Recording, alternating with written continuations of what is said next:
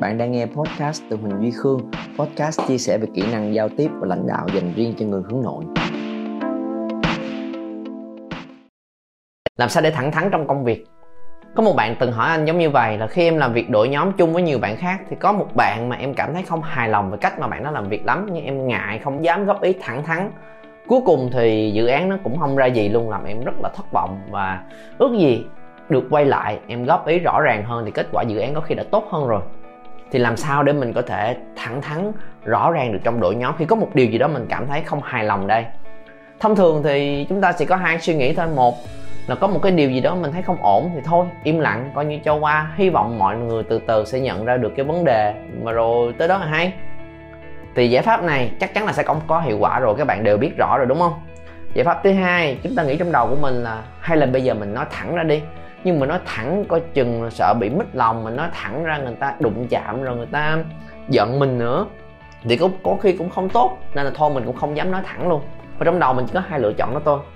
Và nếu mà các bạn đang nghĩ tới lựa chọn thứ hai là giống như vậy thì nó đúng rồi đó nếu mà chúng ta thẳng quá mà không có kỹ năng, không có cách để chia sẻ, đôi khi sẽ đụng chạm tới người khác, đôi khi sẽ làm cho người ta tự ái, đôi khi sẽ khiến cho người khác không thực sự tiếp nhận cái góp ý của mình. Và rồi mọi chuyện cũng không như mong đợi. Nên trong video clip này, anh muốn chia sẻ với các bạn năm cách cụ thể để góp ý thẳng thắn, điều mình chia sẻ ra mà không ngại gây tổn thương cho người khác. Ok?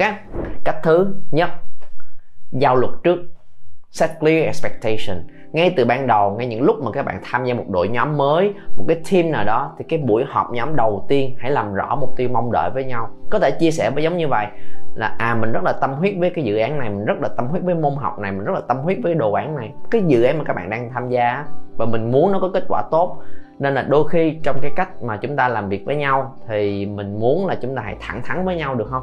Nếu mà có cái gì đó mà mấy bạn cảm thấy không hài lòng về cách làm việc của mình hoặc là kết quả mà mình có thì các bạn cứ chia sẻ rõ ràng thẳng thắn nha.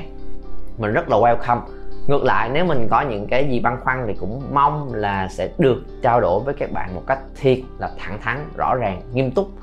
Thì mong đợi là chúng ta có tinh thần nói chung với nhau. Thì đó là cái uh, chia sẻ của mình. Mấy bạn thấy làm sao? Các bạn làm rõ ra trước thì khi mà đụng chuyện giao luật rồi thì không khí nó sẽ đỡ kỳ hơn. Mình đã nói trước rồi mà. Đó là lúc mình sẽ dễ để góp ý hơn rất là nhiều. Cách số 2 góp ý bằng thông điệp tôi thay vì thông điệp bạn. Thay vì mình nói với người khác là bạn là người vô trách nhiệm, sao lúc nào cũng đi trễ vậy?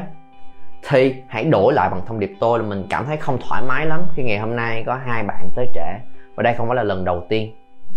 Thì cái cách mình góp ý nó cũng giống y chang như vậy, là cái chuyện mình không hài lòng về cái chuyện là có người tới trễ cuộc họp mà cũng tới trễ nhiều lần mà không thông báo gì hết, bực bội quá nhưng có nhiều bạn bởi vì cái sự bực bội đó mình thành ra đánh giá, phán xét người khác là bạn như thế này, bạn như thế kia làm cho người ta cảm thấy tự ái và bị attack, bị tấn công.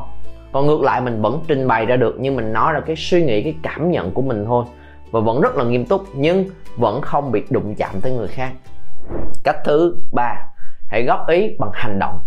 Ví dụ các bạn đang trong một cái dự án mà cần phải huy động thêm nguồn vốn và các bạn à, có tổ chức với mọi người trong team là đi bán từ thiện, đúng không? Bán đồ đồ, bán một cái vật gì đó để lấy tiền, huy động vốn để làm cái dự án mà mình mong mong đợi.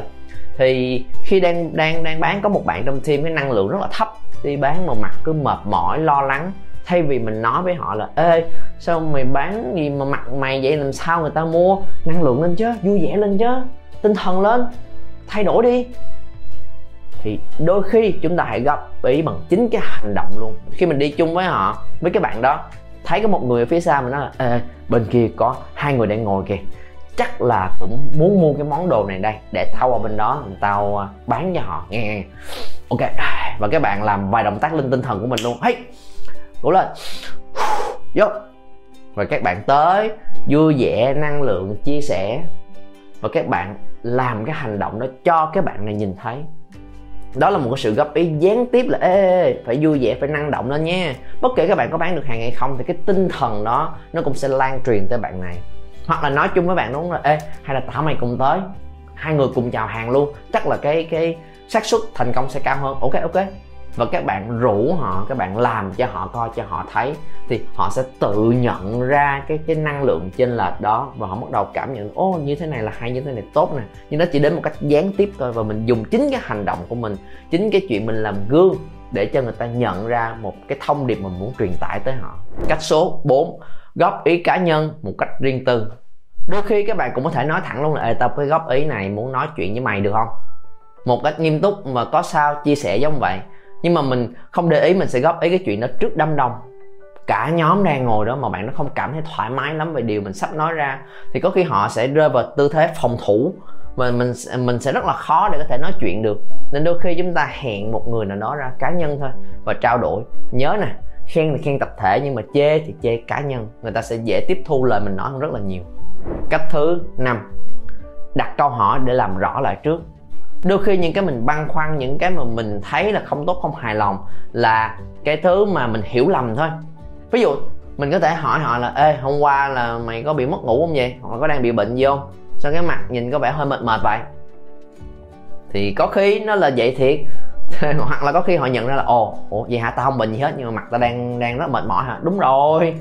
Thì có khi một cái câu hỏi nhẹ nhàng để, để cho họ tự nhận ra nó sẽ tốt hơn rất nhiều so với một cái lời đánh giá và phán xét thẳng trúng ngay thứ người ta đang cảm thấy là điểm yếu của bản thân của mình. Một lời góp ý cá nhân mà thẳng thắn nè.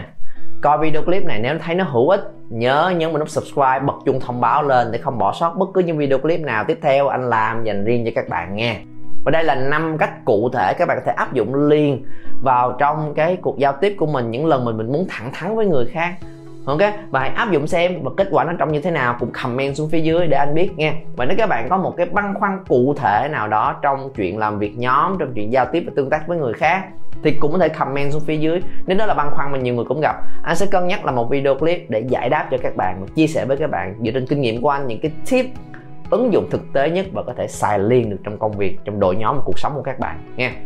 Mà nếu các bạn quan tâm nhiều hơn về cái chủ đề này và muốn đào sâu thêm về nó nữa, thì có thể nhấn vào đường link phía dưới, đăng ký tham gia một cái buổi workshop về leadership của anh. Trong cái buổi đó, anh sẽ nói kỹ hơn với mọi người về những cái quy tắc, về những cách để chúng ta có thể làm việc đội nhóm hiệu quả hơn và dẫn dắt đội nhóm của mình một cách tốt đẹp hơn rất là nhiều. Nên nhấn vào đường link phía dưới, giữ cho mình một chỗ và anh hẹn gặp lại các bạn trên lớp.